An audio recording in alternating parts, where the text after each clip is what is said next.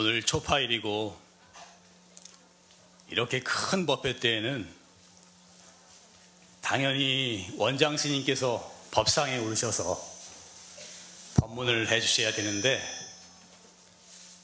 스님께서 연세가 많으셔서 계속 법문하시기가 좀 힘드신 것 같습니다. 그래서 제가 부득이하게 오늘 대신 이 자리에 올라왔습니다.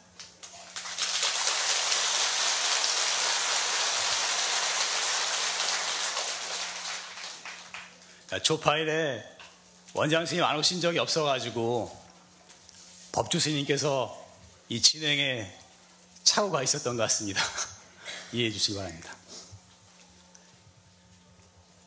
오늘 초파일 부처님 오신 날 오다 보니까 길가에 연등도 많이 달리고 용화사도 부처님 오신 날 축하의 분위기가 가득합니다. 그래서 오늘 먼저 어, 부처님 탄생에 대한 이야기를 먼저 좀 드리겠습니다. 경전에 의하면 부처님께서는 수많은 생을 수행하고 보시하고 선행하고 선행을 베풀고 수많은 생을 닦으셨다고 그래요. 세상에 훌륭한 사람도 그냥 나오는 것이 아닌 것입니다.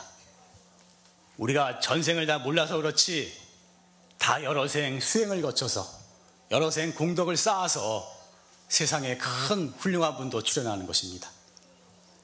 하물며 부처님 같은 성인 중의 성인은 갑자기 그냥 나오신 것이 아니고 헤아릴 수도 없이 많은 생을 수행을 하시고 진리를 위해 몸을 던지기도 하고 다른 사람을 위해 목숨을 바치기도 하는 수많은 수행과 선행을 낚아서 그렇게 그 공덕으로 이루셨던 것입니다.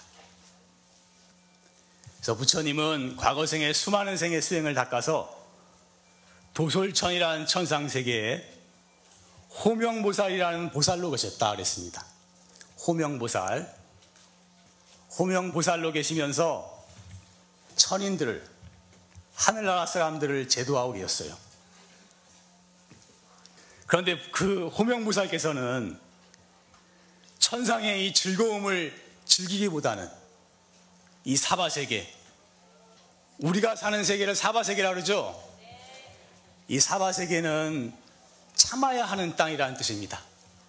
참아야만 살아갈 수 있는 땅인데, 고통이 많고 괴로움이 많기에 참아야만 살아갈 수 있는 땅이 사바 세계에 그 보살께서는 천상의 즐거움만 즐기기보다는 이 사바 세계에 태어나서 고통받고 괴로운 사람, 괴로워하는 사람들에게 바른 길을 가르쳐 주고 그들의 고통을 없애주고자 하는 그런 원력을 가지고 계셨던 것입니다. 그래서 태어나실 시기가 되었다고 느끼셔가지고 태어날 나라와 종족과 부모를 관찰해 보셨어요. 그리고 보니까 인도 가빌라성에 태양의 자손이라고 불리우는 석가족이 살고 있었는데 그, 그 왕이 정반왕이고 부인이 마야 부인이에요. 근데 이 두 분이 참 어질고 자비롭고 선정을 베풀면서 살고 있었어요. 그래서 부처님께서는 그분과 인연이 있다는 걸 아시고 그분께 태어나기로 그렇게 마음을 먹으셨던 것입니다. 그러니까 부처님은 당신이 태어날 곳과 태어날 부모를 선택해서 태어나신 거예요. 근데 이 정관왕하고 마야 부인은 결혼 20년이 지나도록 자식이 없었어요. 왕이 왕위를 계승할 아들이 있어야 되는데 20년간을 자식이 없으니까 참이 그 걱정이 많았거든요. 그런데 어느 날 왕비가 꿈을 꿨는데 여섯 개의 이빨이 달린 흰 코끼리가 태내에 들어오는 꿈을 꿨어요. 태몽이라고 그랬죠, 태몽. 그러니까 부처님의 태몽은 여섯 이빨이 달린 흰 코끼리가 태내에 드는 꿈이었어요. 그래서 임신을 했는데, 이제 그 당시에는 아마 자식을 낳으려면 친정으로 가서 낳는 풍습이 있었던 것 같아요. 그래서 마야 부인이 친정으로 가고 있었는데 산기를 느꼈어요. 장소는 어디냐? 룸비니 동산. 그때 꽃도 화사하게 피고 새도 지적이고 제일 좋은 계절이었어요. 너무나 좋아서 룸비니 동산이 천상동산 같았다 그랬습니다. 그때 부처님께서 태어나셨는데 그날이 바로 4월 초파일 오늘이었던 것입니다.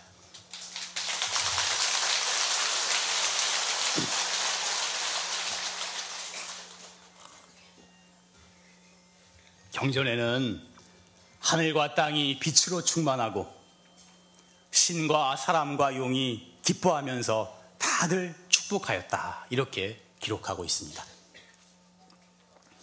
그런데 부처님께서 탄생하시면서 탄생계가 있어요. 탄생계. 탄생계가 뭐냐 하면은 천상, 천하, 유아, 독전, 삼계계고 아당안지라 그랬거든요. 천상, 천하, 유아, 독전, 하늘이 하늘 아래 나홀로 가장 존귀하다. 세상이 다 고통에 빠져 있으니 내가 이를 편안케 하리라 그러셨어요. 이것이 부처님의 탄생계입니다. 그런데 천상천하 유아독전 이 말이 중요한 것입니다. 하늘이 하늘 아래 나홀로 존귀하다. 내가 가장 존귀하다 그러셨거든요. 근데 이 말을 얼핏 들으면은 석가모니 부처님 당신 혼자만이 가장 존귀한 것이 아닌가 이렇게 들을 우려가 있는 것입니다. 그렇지만 이 말씀의 뜻은 이 우리 모두의 나가 천상천하에 가장 존귀하다 이런 뜻인 것입니다. 우리 모두가 한없이 귀한 존재임을 그것을 가르쳐 주신 것입니다. 이 말씀의 뜻을 정확히 보기 위해서 부처님의 일생에 걸친 가르침을 보면은 이 말씀의 뜻이 확연하게 드러납니다. 부처님께서는 보리수나무 밑에서 성불하신 다음에 돌을 일신 다음에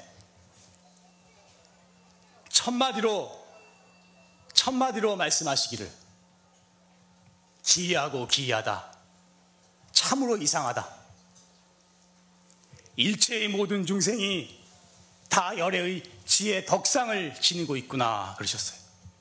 일체의 모든 중생이 다 부처님과 똑같은 지혜와 덕의 모습을 갖추고 있다 그러셨어요.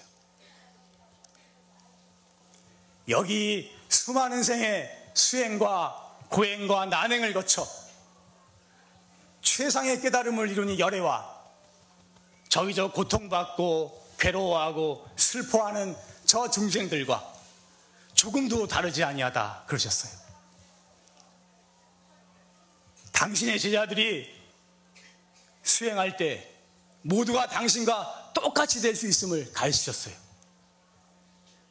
그렇다면 부처님이 일생의 가르침에 통해서 볼 때 천상천하 유아독조는 석가모니 부처님 당신만 세상에서 가장 존귀하다는 것이 아니고 모든 사람이 모든 사람 모든 생명이 우리 모두가 다 세상에서 한없이 거룩한 부처님이라는 사실을 말씀해 주신 것입니다.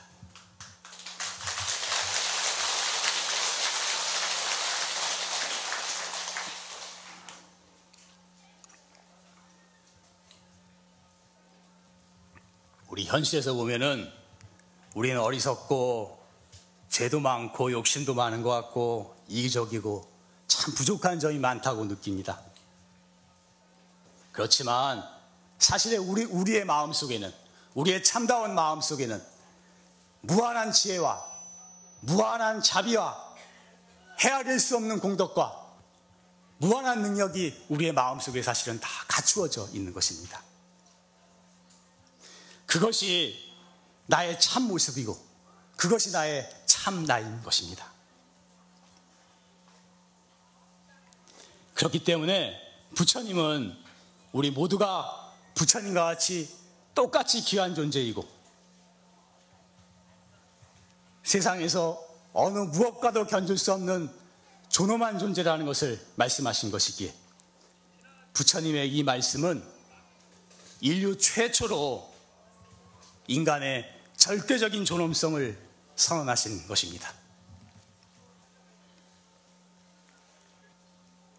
다이아몬드 원석이 있는데 다이아몬드 원석은 처음에 볼 때는 잡석하고 섞여 있기 때문에 이게 다이아몬드인지 잡석인지 겉으로 봐서는 구별이 안 된다고 합니다. 그런데 다이아몬드 원석은 갈고 닦으면 반드시 찬란한 다이아몬드가 되게 되는 것입니다.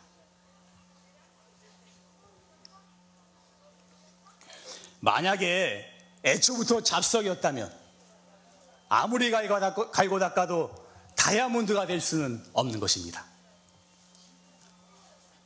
우리가 본래부터 잡석이었다면, 본래부터 부처님과 근본적으로 다른 존재였다면, 우리가 아무리 수행을 해도 우리는 성불할 수가 없는 것입니다. 그렇지만 우리는 본래 다이아몬드예요. 우리는 원래부터 부처님과 똑같은 존재예요. 그렇기 때문에 마음을 닦는 수행을 하면 반드시 성불하게 되어 있는 것입니다. 사실 우리는 잡석이 아니고 흙덩이도 아니고 똥덩이도 아니에요. 우리는 어리석고 못난 중생이 아니고 몰라서 그렇지. 우리는 찬란히 빛나는 다이아몬드인 것입니다. 한없이 귀한 존재인 것입니다.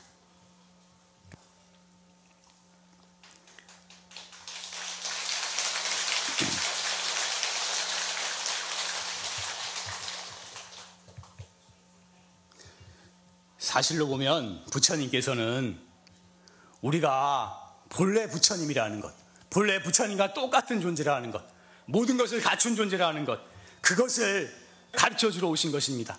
그래서 우리는 본래부터 구원되어진 존재예요. 누가 부처님이 우리를 구원해주고 다른 누가 우리를 구원해주는 것이 아니라 우리는 본래 구원되어져 있는 존재인 것입니다. 수행을 해서 우리의 본 마음을 깨달아 참나를 깨달아 깨닫게 되면은 내가 참 어리석고 못난 그런 중생인 줄 알았는데 아 깨닫고 보니까 내가 본래부터 구원되어진 존재였구나. 내가 본래부터 모든 것을 다 갖춘 부처님이었구나 하는 것을 알게 되는 것을 성불한다라고 표현하는 것입니다. 그래서 정확하게 말하자면은 부처님은 우리를 구원하러 오신 것이 아니고 우리가 본래 구원되어 있다는 그 사실을 가르쳐 주러 오신 것입니다. 한번 따라해 봅시다. 이 사람이 많으니까 도량이 쩌렁쩌렁 울리도록 부처님은 우리를 구원하러 오신 것이 아니라 우리가 원래 구원되어 있음을 가르쳐 주러 오셨다.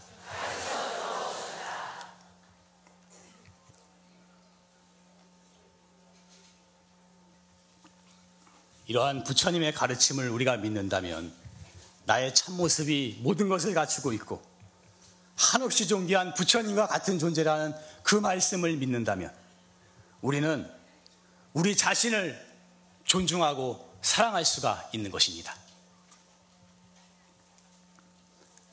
나 같은 게 뭘 하겠냐? 나는 참 쓸모없는 인간이다. 이런 식으로 자신을 폄하하고 남과 비교해서 열등감을 가지고 조그만 일에도 좌절하고 이런 사람들은 부처님의 법을 모르는 것입니다.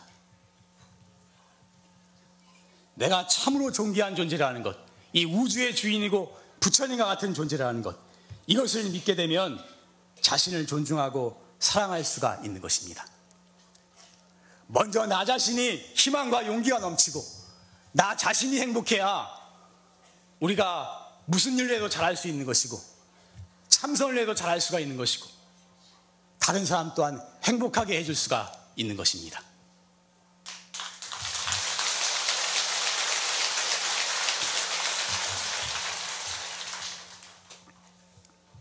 또한 나아가서 나만 그렇게 귀한 존재가 아니라 다른 모든 사람도 부처님과 똑같이 귀한 존재라는 것을 알아야 하는 것입니다. 그렇기 때문에 모두를 부처님처럼 존중할 수 있어야 되는 것입니다. 나는 옳고 너는 틀렸다. 사람들은 끊임없이 그렇게 주장하면서 싸워댑니다. 조금도 양보할 줄 몰라요. 끊임없이 남 탓을 합니다. 나의 이익을 위해서 다른 사람을 해치는 행위를 서슴없이 저지릅니다. 남 배려할 줄 모르고 좀 위치가 높으면 지위가 높으면 함부로 무시, 무시하기가 일수인 거기도 일수인 것입니다. 그렇지만 부처님의 가르침을 믿고 우리가 우리의 참모습이 참으로 존귀한 존재라는 걸 안다면 다른 사람과 싸울래야 싸울 수가 없는 것이고 남을 해칠래야 해칠 수가 없는 것입니다. 다만 서로 부처님처럼 존중하고 사랑할 뿐인 것입니다. 생각해 보십시오.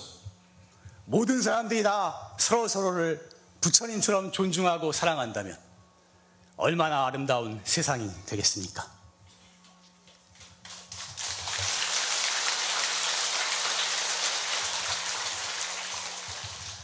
이것이 바로 부처님의 오시는 의미를 알고 실천하는 것이라고 생각합니다.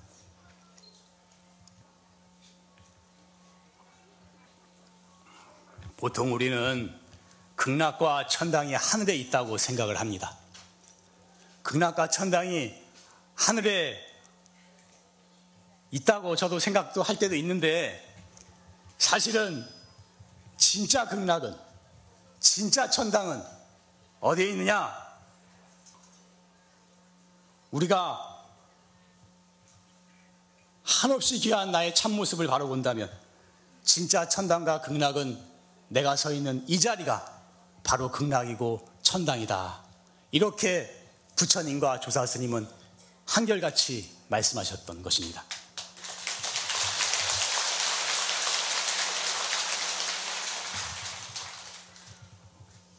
멀리 갈 것도 없고 여기가 진짜로 좋은 극락이고 천당이라는 것입니다.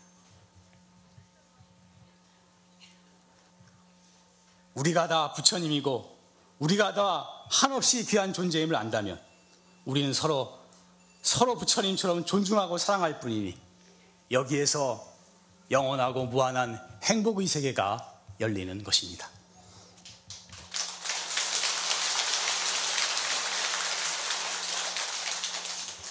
이것도 좋은 말이라 또 한 번 따라해 봅시다. 한 번씩 따라해야 이게 머리에 확확 들어오고 분위기도 이렇게 살아나는 것 같아요.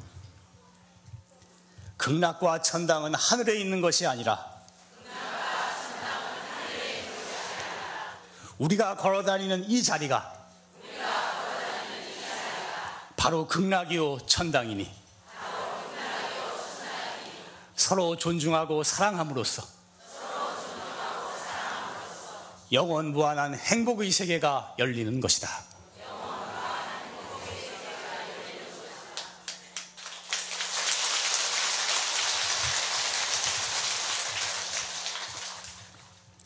비록 부처님께서는 우리의 참모습이, 우리의 참나가 한없는 지혜와 복덕과 능력을 갖춘 부처님과 똑같은 존재라는 것을 가르쳐 주셨지만 그것을 단지 머리로만 이해해서는 정말 제대로 알고 실천할 수가 없는 것입니다. 진정한 행복을 얻기는 어려운 것입니다. 이것은 머리로만 이해해서는 안 되고 수행을 통해서 나의 이 모든 것을 갖춘 나의 참모습을 깨달아야만 하는 것입니다. 이 나의 참다운 모습, 이 한없이 거룩한 나의 참다운 모습, 참나를 깨닫는 그래서 영원한 행복과 대자유를 얻는 길이 있으니 이것이 바로 참선법인 것입니다.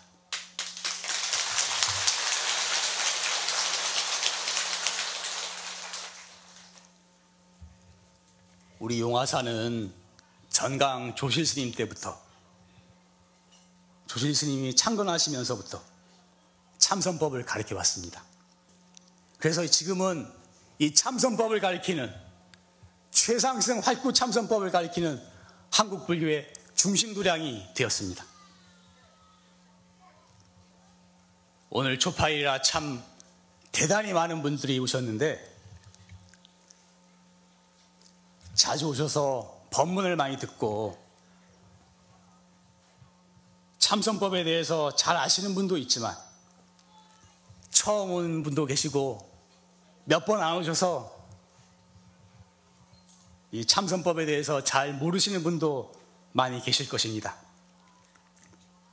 그렇지만 오늘 용화사에 와서 이 법회에 참석하시고 법문을 들은 이연 공덕으로 이 참선법과 인연을 지어서 부처님 같이 항상 행복하고 대자윤이 되는 이 엄청난 공부를 해보시기를 권유를 드립니다.